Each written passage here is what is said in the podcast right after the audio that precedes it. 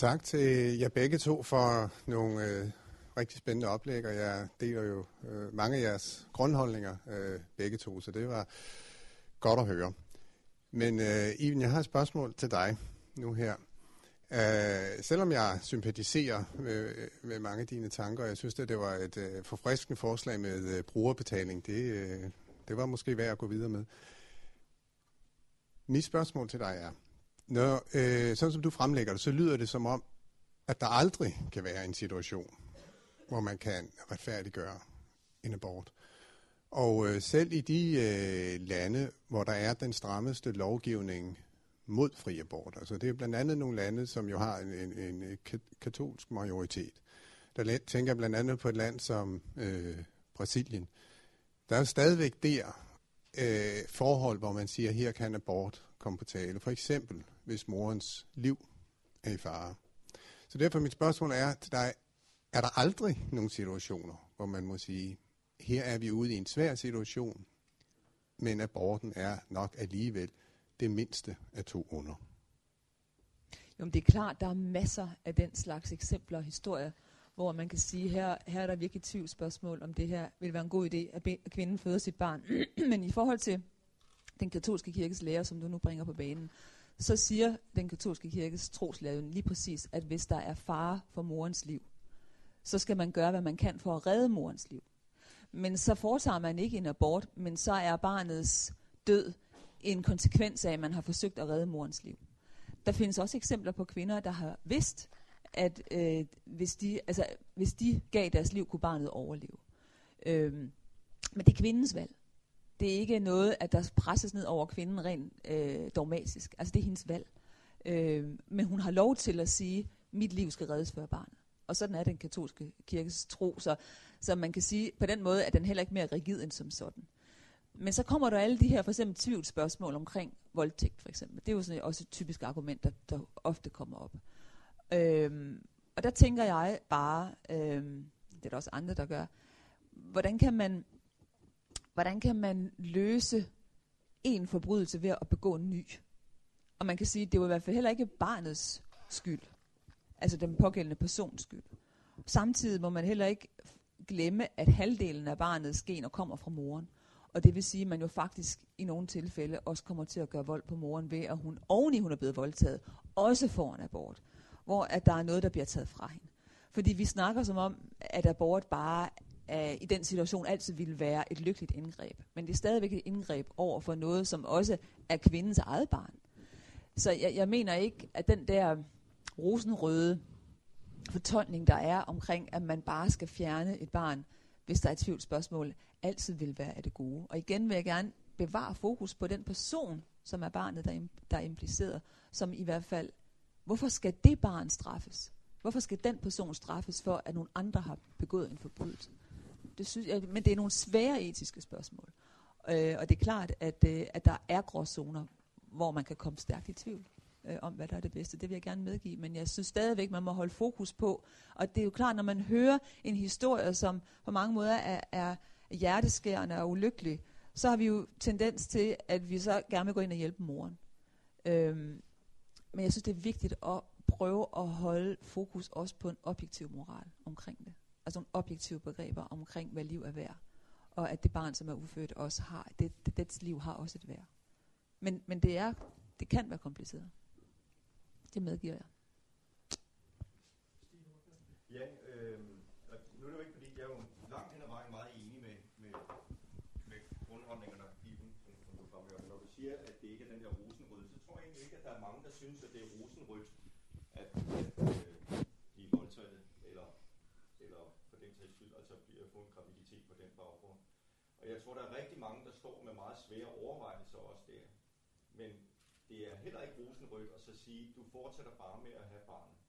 Så jeg ved udmærket godt, at jeg kan blive beskyldt for at være dobbeltmoralsk og alt muligt andet, men hvis det var mine egne døtre, der kom ud for det, Gud forbyde det, men hvis det var, så ville jeg ikke tvivle med at gå hen og få foretaget en udskrabning og noget andet, og så sige, det, det ikke skal ikke sætte sig fast. Øh, naturligvis vil det være deres eget valg. Og jeg ved også sige, at du er dobbeltmoralsk her, Stig.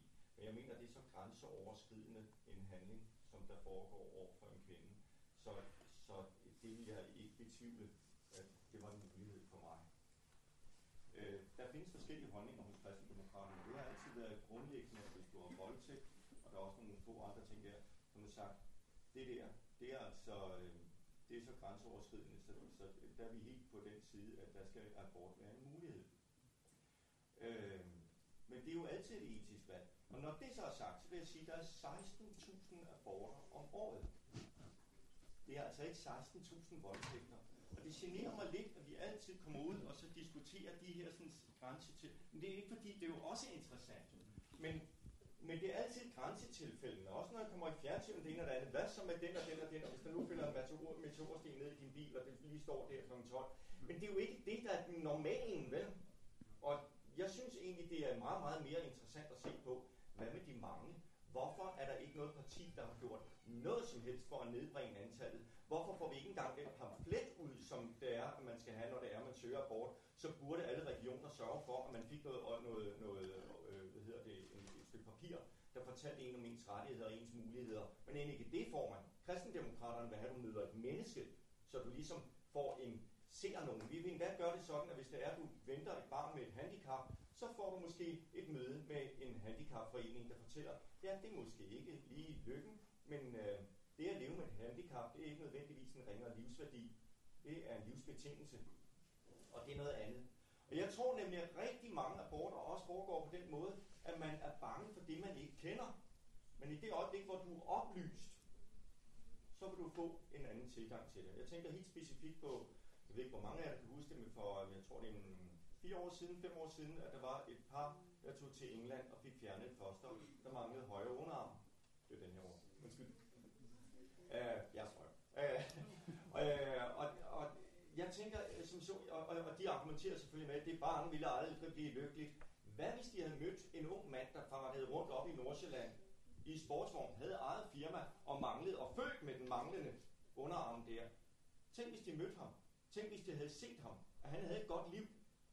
Og vi kunne jo fortsætte, hvad med dem, der venter med barnet? Og det, der er forfærdeligt, og nu tager jeg for meget tid, det, der er forfærdeligt i vores, øh, vores øh, samfund her, det er, at vi siger, at det er frihed. Vi kalder det frihed at blive skilt.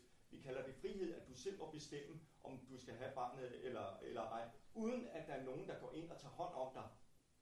Og det er ikke frihed. Og det er de mange, jeg synes, vi burde diskutere og sætte fokus på i aften. Så vidt. Vi har en markering hernede fra.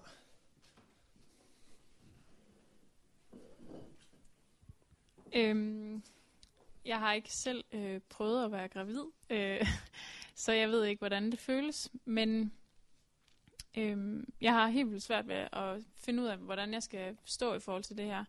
Øh, ja. For eksempel så tænker jeg sådan, det der med øh, at kunne sige, at et foster er et barn allerede, når det er under, eller efter undfangelsen, lige efter undfangelsen, at det er et barn der, og ikke bare et foster. Øhm, ja, nu skal jeg lige se. Jeg ved ikke, om jeg har et spørgsmål, men jeg, det der med øhm, øh, indtil 12. uge, at kvinden ikke kan mærke, at hun har et barn i sin mave. Hvordan kan man få en kvinde til at tænke om det her foster, at det er et barn?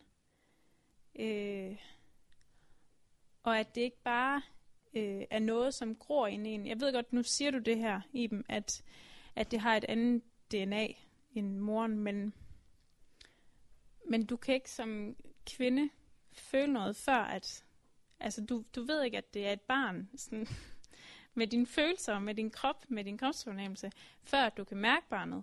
For eksempel ved et spark eller sådan noget. Tænk, og jeg har ikke været gravid, så jeg ved det ikke. Øh, Altså nu kan jeg jo kun tale ud fra min egen erfaring, ja. øh, da jeg var gravid, og øh, det vil jeg ikke give dig ret i. Okay. Altså jeg, jeg synes, man har en meget klar fornemmelse og bevidsthed omkring, øh, at der er noget, som ikke er dig, som vokser i dig. Og man har kvalme, og så er der mange tegn. Men altså, jeg, jeg var i hvert fald meget klar over det. Øh, det kan selvfølgelig variere fra kvinde til kvinde, men, men det er faktisk ikke rigtigt. Det tror jeg faktisk ikke er rigtigt, det du siger, for mange kvinders vedkommende. Og der er mange kvinder, som har allerede altså en personlig kontakt med deres foster på et meget tidligt tidspunkt. Måske allerede ved undfangelse. Der er jo kvinder, der kan mærke, når de bliver gravide i undfangelsesøjeblik. Det findes der masser af historier om, at de ved det. gjorde jeg også selv. Så altså, øh, jo, jeg tror bestemt, øh, at, øh, at mange øh, kvinder mærker øh, den der tilstedeværelse af en anden person. Som Okay. de så er, er vært for, kan man sige. Men hvordan kan man give dem en fornemmelse, eller en, hvordan kan man få dem til at tale om, eller få mig, få andre til at tale om, at det ikke er et foster, men at det er et barn? Det er det, jeg synes er helt vildt svært i den for det er jo. Men det er jo fordi, som jeg, som jeg sagde i mit oplæg, altså der har været en enorm manipulation med, at et foster ikke er et foster. Fordi en af grundene til, at vi bliver nødt til at, at, at lyve omkring, hvad det er, det er jo fordi, vi ikke, ikke vil se virkeligheden i øjnene. Fordi grunden til, at mange abortmodstandere bliver så ophidset, bliver så aggressiv, bliver så provokeret, det er jo fordi, at de handler imod deres samvittighed. Deres samvittighed ved dybest set godt, det er forkert. Det er derfor, at vi får den reaktion. Så derfor, for at overdøve samvittigheden, så bliver vi nødt til at lave en fortælling om, at det her ikke er et barn. Fordi at så er vi fri for at tage moralsk ansvar for det, vi gør. Og det er derfor, vi har lavet den fortælling om, at det er der bare en snotklat, og det er der ikke noget, og, og kvinder kan ikke mærke noget, og det er ingenting. Men de kvinder, som har fået foretaget en abort, eller kvinder, som for eksempel altså får en ufrivillig abort, de lider jo enormt også før 12. uge, fordi de føler virkelig, at de har tabt noget. Så det passer jo ikke. Og Stig, du havde en kommentar.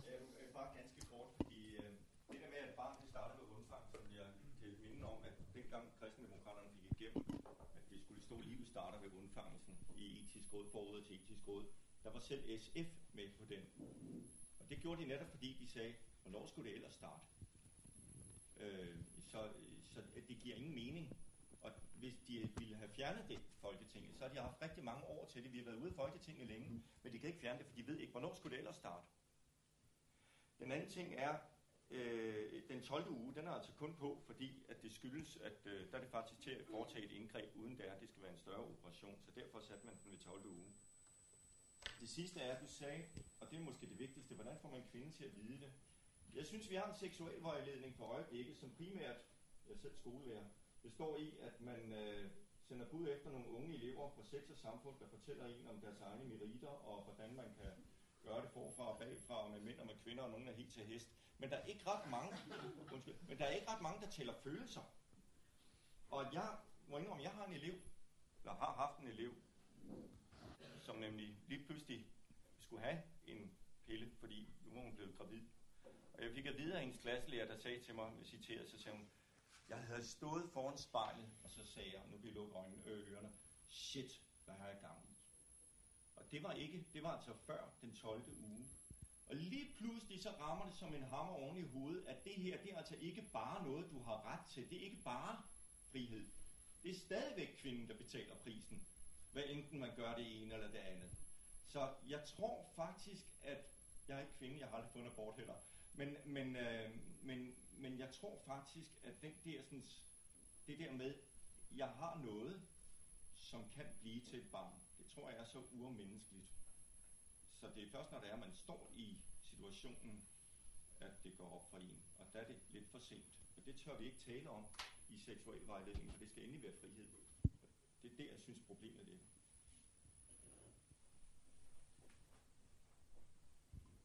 Ja, og tak til jer begge to. Det har været rigtig fint.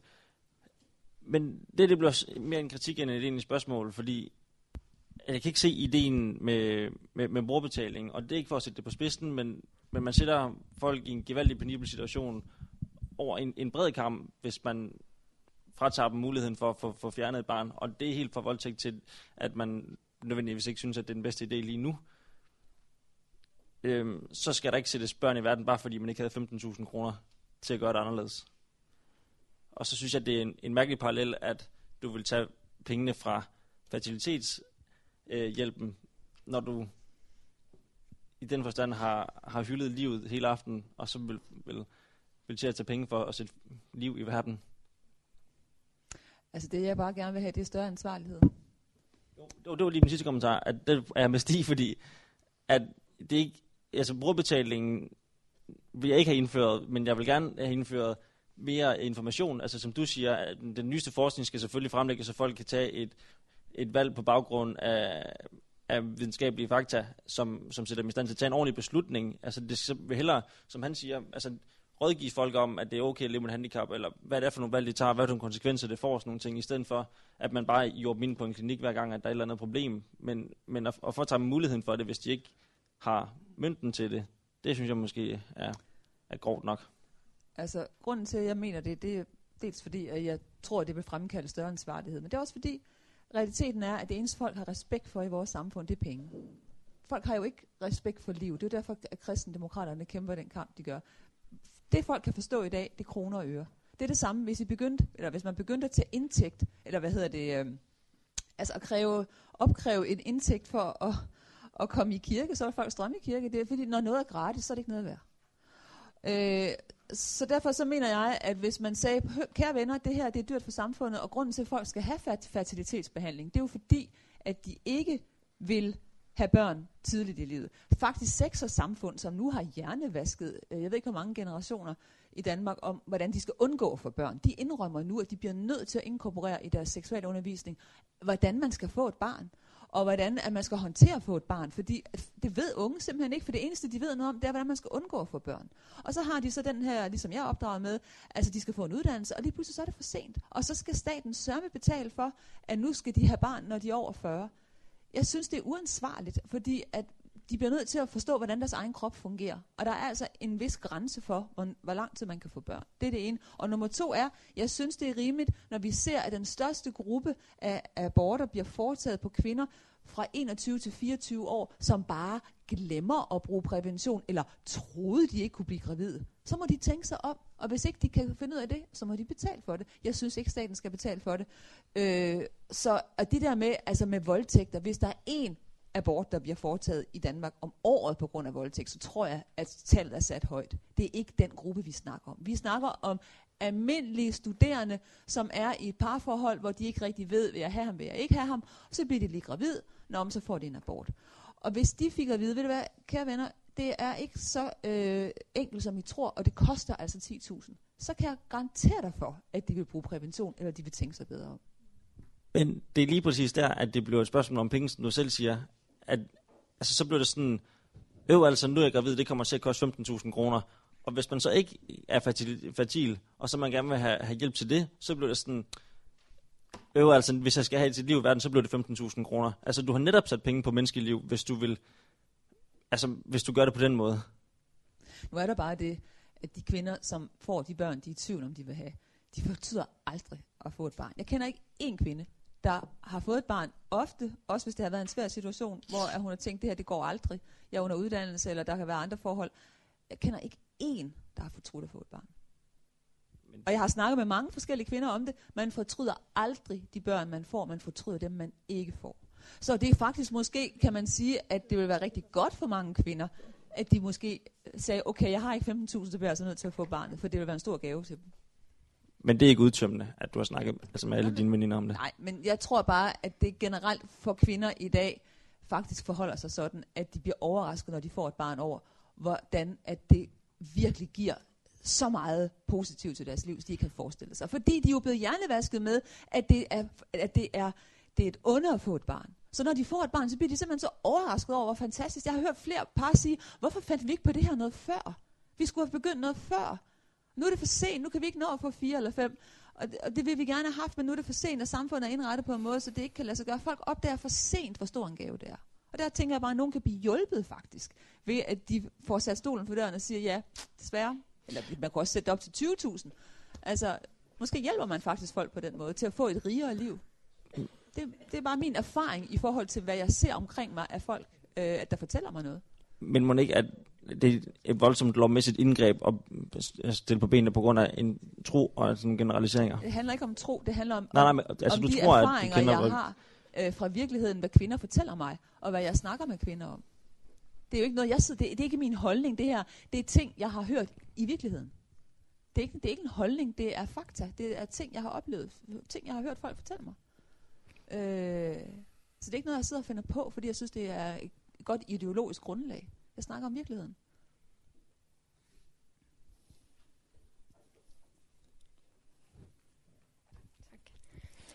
Øhm, jeg sidder sådan og tænker på, at nu er det 40 år siden, at den blev fri, aborten.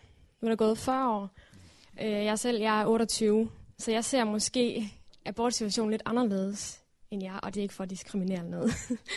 Men jeg tænker sådan lidt, kunne det tænkes, at øh, vi vil få mere ud af at ændre retorik?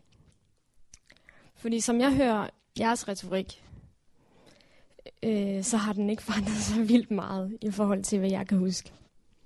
Kunne det være en vej øh, i det her at ændre retorik?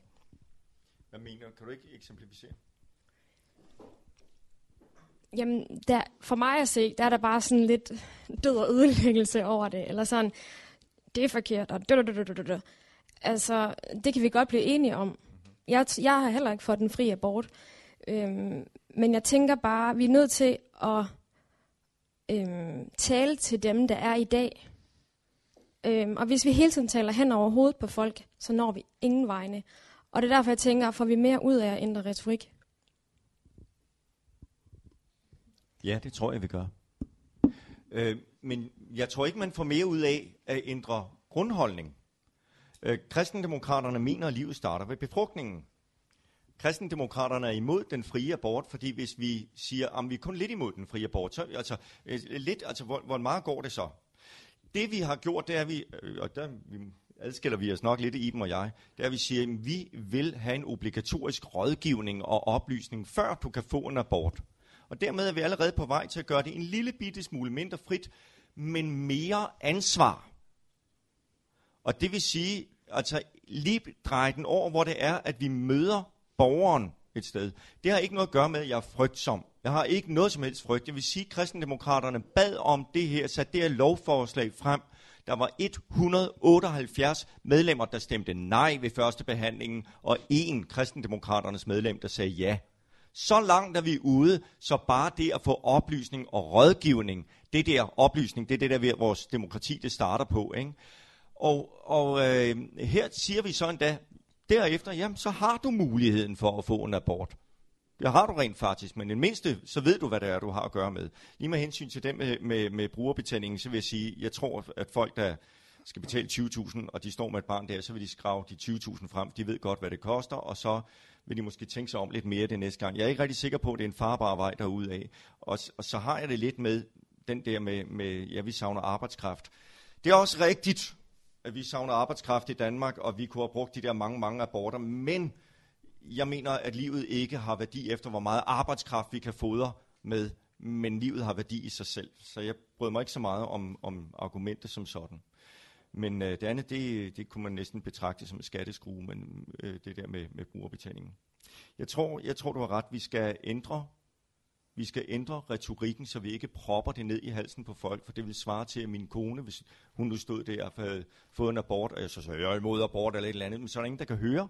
Og jeg vil heller ikke selv som, som mand kunne høre, hvis der var en, der kommer og anklagede min kone for mor eller bål eller brand. Det er derfor, jeg siger, at vi skal være en og være for borgeren. Borgeren, det er både barnet og kvinden. Og så kunne jeg godt tænke mig, at vi fik manden med. Ja, da vi kun har fem minutter tilbage, jeg, jeg, jeg så kan det være korte kort, svar og korte spørgsmål. Jeg, jeg vil bare sige meget kort. Der er kommet sådan en mantra i tiden om, at vi skal have en ny retorik, vi skal, vi, vi skal kommunikere det her anderledes, og så bliver alt godt. Og det mener jeg bare er totalt bluff. Altså, øhm, kirken har sagt det i årtier nu, at ah, vi skal bare kommunikere kristendommen på en anden måde. Og hvad er der sket? Altså fødselstal, øh, dåbstallet rasler ned, og, og folk kommer ikke i kirke. Så den der idé om, at vi skal bare kommunikere på en anden måde. Man skal sige, hvad der er sandt. Og hvis folk ikke kan tåle at høre det, so sorry. Men man skal sige, hvad der er sandt. Og Iben, men man kan jo godt sige, hvad der er sandt på en måde, så folk forstår det. Jamen, det forstår, man behøver ikke at tale tavlervæls, der, er der, ikke nogen, det. der er der ikke nogen, at der ikke forstår, øh, at et barn øh, har sit eget fulde DNA, når det bliver undfanget. Det er der ikke nogen, der ikke forstår. Det er da klar tale. Det er da bare fordi folk ikke vil anerkende, hvilke ans, altså, hvilken ansvarlighed det kalder på, hvilken moral det kalder på. Det er det, vi ikke vil høre.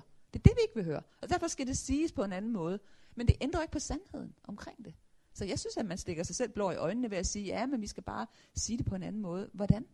Jeg, jeg, altså. synes, jeg, synes, jeg synes, vi stiller os selv blå i øjnene, hvis det, er, vi synes, eller hvis det er, vi tror på, at vi kan blive ved med at sige det samme, som vi hele tiden har sagt. Og det har ikke ændret en tødel. Tværtimod, der er færre og færre og færre, der går imod den frie abort. Mm. Vi er imod den frie abort. Men vi vil en oplysningens vej, den vej igennem, fordi det ansvarliggør mennesket. Det øjeblik, hvor det er, man får et barn, og man så siger, jamen det var dig, kristendemokrat, der bad mig om at tage det her barn, så du må gerne få det. Det var den ene mulighed. Ikke? Jeg kan også sige, gå bort med fred og tage det roligt øh, og, og have det godt liv, et godt liv. Det er muligt, at man, bliver, at man får den her sådan, lykkefølelse, som du talte om øh, bagefter, og så går man med barnet. Men hvor blev faren af undervejs? Men Stig, ja. altså kristendemokraterne har tabt så meget terræn, efter at I forlod jeres grundlag, som var at være imod den frie abort. Så det har jo ikke, heller ikke virket for jer. Fordi Mås- I har mistet enormt mange stemmer efter, at I forlod det oprindelige grundlag, hvor I var protestparti imod fri abort. Hvor I ligesom hele tiden har sagt, ah, vi må også sige det på en anden måde, og vi må også tage hensyn til kvinden og sådan noget. Og det er det samme med folkekirken. Jo mere man ligesom slækker på det, man egentlig står for, folk falder bare fra.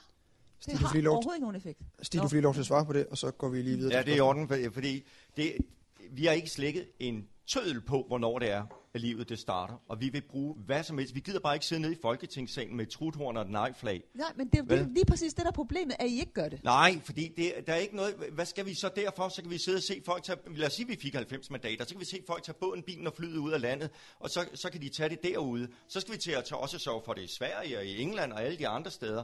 Og det, der lige nøjagtigt er problemet, det er, at hvis vi siger, at vi lukkede for den frie abort i Danmark, hvad skulle der så ske, hvis det er, at vi fanger en, som alligevel har fået foretaget en abort? Skal hun stenes? Skal hun stilles op foran kirkedøren? Hvad skal der ske? Og så længe man ikke kan svare på det, så synes jeg, man har et stort problem i at sige, at vi skal bare være målrettet og firkantet. Fordi så lige pludselig, så står vi jo med problemet. Og hvis ikke vi forklarer vælgerne, hvad det er, at der skal ske, så begynder vælgernes fantasi at køre med os. Jamen, det du siger, det er, ja, jeg, vi går lige jeg, videre jeg accepterer til ikke fri abort, Iben. men det gør jeg så alligevel. Og jeg kan simpelthen ikke finde ud af, hvad det er, du mener. Det må jeg sige. Det kan jeg simpelthen ikke. Vi har en lovlig markering hernede i salen. Ja, men det var bare lige med hensyn til, hvilken retorik man skal anlægge, hvor jeg er meget enig i, at det ikke er retorikken, det handler om, men øh, hvor jeg lige vil øh, foreslå, altså man behøver ikke at opfinde en retorik, fordi demokraterne, for eksempel i USA, og skiftende sundhedsminister, særligt fra venstrefløjen herhjemme, jo i forvejen indrømmer, indirekte det er forkert med, med, den, med den frie abort. Altså det, for eksempel i øh, USA, hvor Hillary Clinton lige har sagt, at det er helt moralsk i orden med den frie abort, men vi skal forsøge at begrænse antallet af aborter. Der ligger jo en, øh, en modsigelse i det. Hvorfor begrænse noget, som man finder moralsk forkert? Så er det jo en, en usagt indrømmelse. Så måske behøver vi ikke at opfinde argumenter, når abort, når, når selv abort-tilhængere ikke kan forsvare det. Det var bare lige en kommentar til det.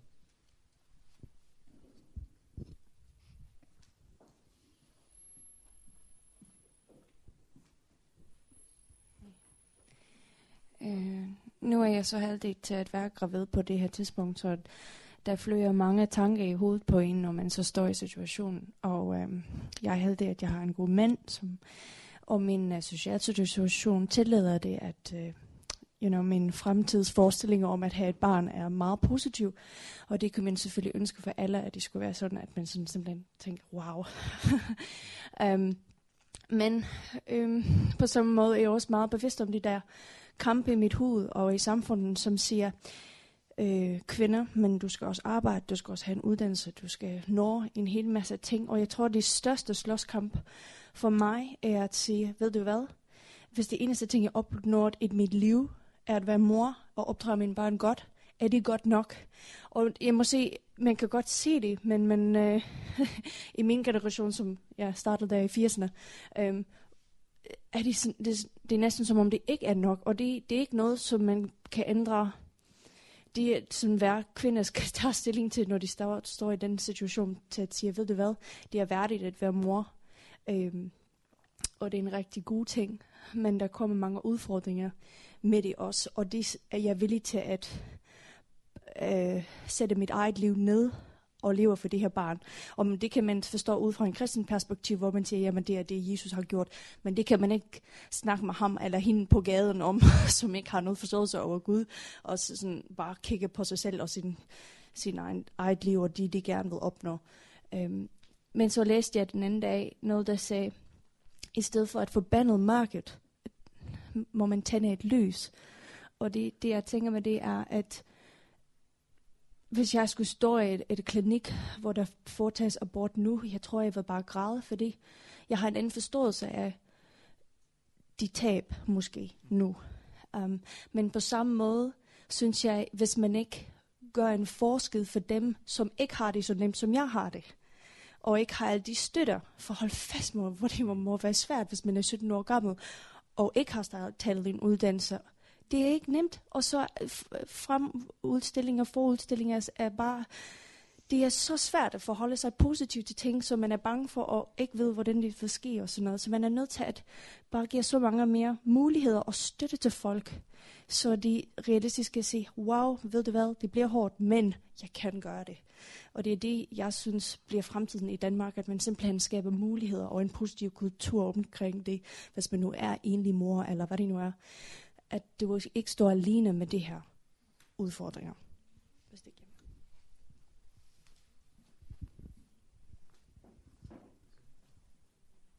Er der en af jer, der har lyst til at kommentere kort på det? Ellers så har vi et spørgsmål. Jeg vil bare sige, som, som kvinde, så kan jeg genkende alt, hvad du siger, og jeg synes, det er rigtig stærkt, at du siger det. Øh, det er lige præcis det der med, at mange kvinder føler ikke, at det er værdigt bare at være mor i dag.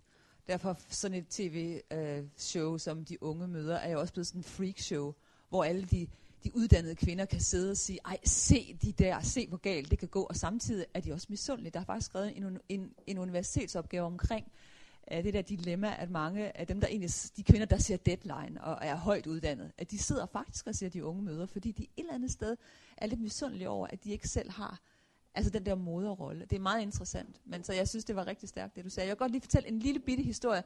For, kort tid siden var jeg på et gymnasie for at... Øh, øh, til sådan et debatarrangement, som Sex og Samfund havde arrangeret, øh, hvor de havde lavet en kampagne for homoseksuelles rettigheder i Afrika, og hvor jeg ligesom skulle være søndebukken, man må kaste rødne tomater på, fordi jeg skulle repræsentere den katolske kirke, som jo øh, har et, øh, et anderledes syn på det end, end sex og samfund med, med homoseksuelles rettigheder, eller homoseksualitet i det hele taget. Men så kom der så, var der sådan en pige fra Afrika, som var lesbisk, som kom fra Uganda, som skulle fortælle om, hvordan det var at være der. Øh, og hun øh, var ikke glad for mig, fordi jeg repræsenterede kirken. Hun havde ingen tro eller noget som helst. Hun havde været i fængsel på et tidspunkt. Øh, hun var lesbisk, og hun havde været i fængsel, og der var hun blevet voldtaget af en af sine fangevogter, og var blevet gravid. Og til trods for det, så havde hun valgt at få barnet, fordi at hun synes, at det var forkert at slå et andet menneske ihjel, og hun synes, at det barn havde lov til at leve. Og det gjorde simpelthen så stort et indtryk på mig, øh, at i den situation, og med den person hun var, at hun havde valgt det. Og det er også for at sige, at det er altså ikke et religiøst spørgsmål. Det er simpelthen et spørgsmål om at anerkende, hvad det er. Og jeg havde dyb respekt for hende, da jeg gik, og jeg synes virkelig, at øh, det var en enormt stærk historie, og derfor vil jeg godt lige dele den her, fordi hun var et eksempel på en, som virkelig havde en moral. Øh, simpelthen, en, hun, altså hun så et andet menneske. Øh, og hun virkelig havde en form for næstekærlighed, øh, selvom hun faktisk ikke troede på noget som helst. Og var, havde haft en rigtig hård opvækst, og, og levede det her homoseksuelle liv i Afrika, som bestemt ikke var let for hende. Øh, og det talte virkelig meget stærkt til mig, at hun, at hun tog det valg. Vi har udvidet tiden til 20 minutter i 9, så vi har lige 5 minutter tilbage. Så jeg vil gerne præcisere igen korte svar og korte spørgsmål. Yes. Wow. Først lige omkring uh, retorik. Så er en ting, at man ved, at der er et parti i Danmark, uh, som er imod fri abort, og man ved, at der er nogle journalister, og man ved, uh, en anden ting, det er det, mennesker møder. Og der har jeg både selv oplevet, og de af mine venner, som er frimodige til det, har oplevet, at bare det, at, at deres venner og kollegaer hører, at de er imod abort, det skaber faktisk hos nogle mennesker en holdningsændring, fordi man ikke ved, at helt normale mennesker som os, også kan synes, at abort er forkert. Så bare det, at vi har frimodigheden til at sige til mennesker, jeg synes faktisk, at abort er forkert, det gør, at de tænker, wow, er det rent faktisk, jeg, jeg kender jo Søren, han er okay normal, hvad foregår der? Så går de hjem og undersøger det faktisk, det har jeg oplevet. Og der har jeg også oplevet, at en fra min gymnasieklasse, han sagde, Søren, bare det, at du sagde, at du var imod abort, det har gjort, at mig og min kæreste har undersøgt det og haft en snak, og øh, hvis vi bliver gravide, øh, så, så, så, så ved vi nu, at så er vi allerede gravid med et barn. Det er bare for at sige, at retorik, altså bare det, at man tør stå ved sin holdning, er en kæmpe start, at det kan så det. Så hvis der stille hurtigt spørgsmål til dig, Stig. Du sagde, at livet har værdi i sig selv. Kan du sige kort, hvorfor du mener, at det har det?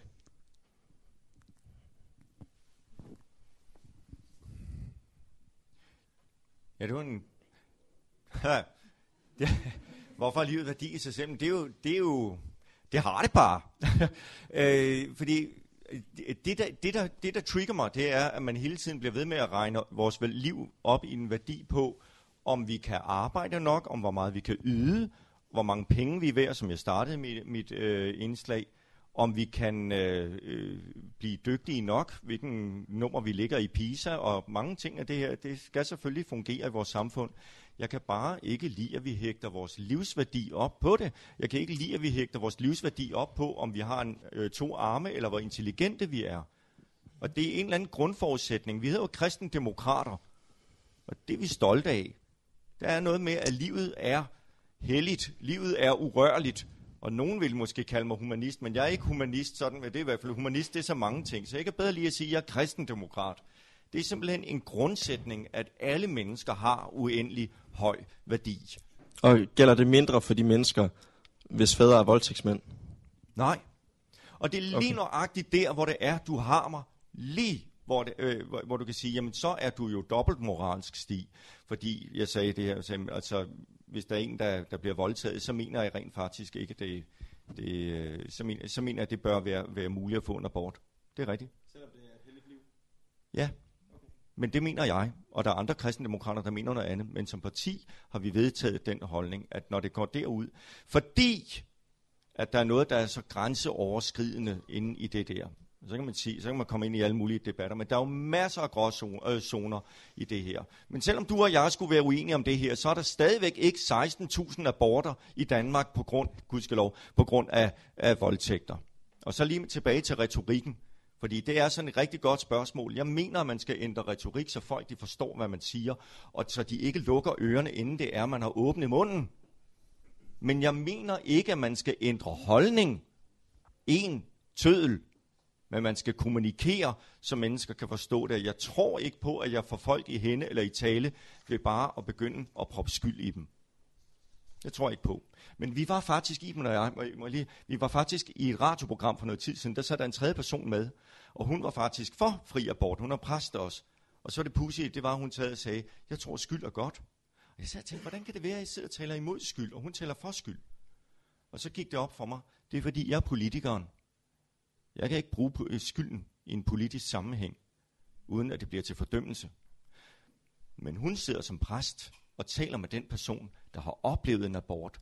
Og der giver det en helt anden vinkel, når det er, man sidder som i sjælesørgisk samtale og komme igennem det, og komme igennem det med skyld. Men du kan ikke lave en lov, hvor det er, at vi skal komme ind i en sjæleservice samtale. Der er ligesom flere planer i det her. Du kan køre noget som parti, og køre lovgivning og sørge for, at øh, livet får værdi igen i folks bevidsthed. Og så er der noget, som du har, hvor sidder du, har helt ret i dig, der hvor du taler dit ord i det daglige med dine kammerater, med dine venner, der gør du en forskel. Men det er på et andet plan, hvor du kan komme ind på en anden måde. Og det bliver den sidste kommentar. Øh, vi har øh, en pause nu, indtil, indtil klokken 9. øh, så der er der fri leg. Mange tak til dig, Stig, og til dig, Iben. Velkommen, og mange... Tak. Øh, vi mødes her igen. Og der er, og der er kaffe nedenunder.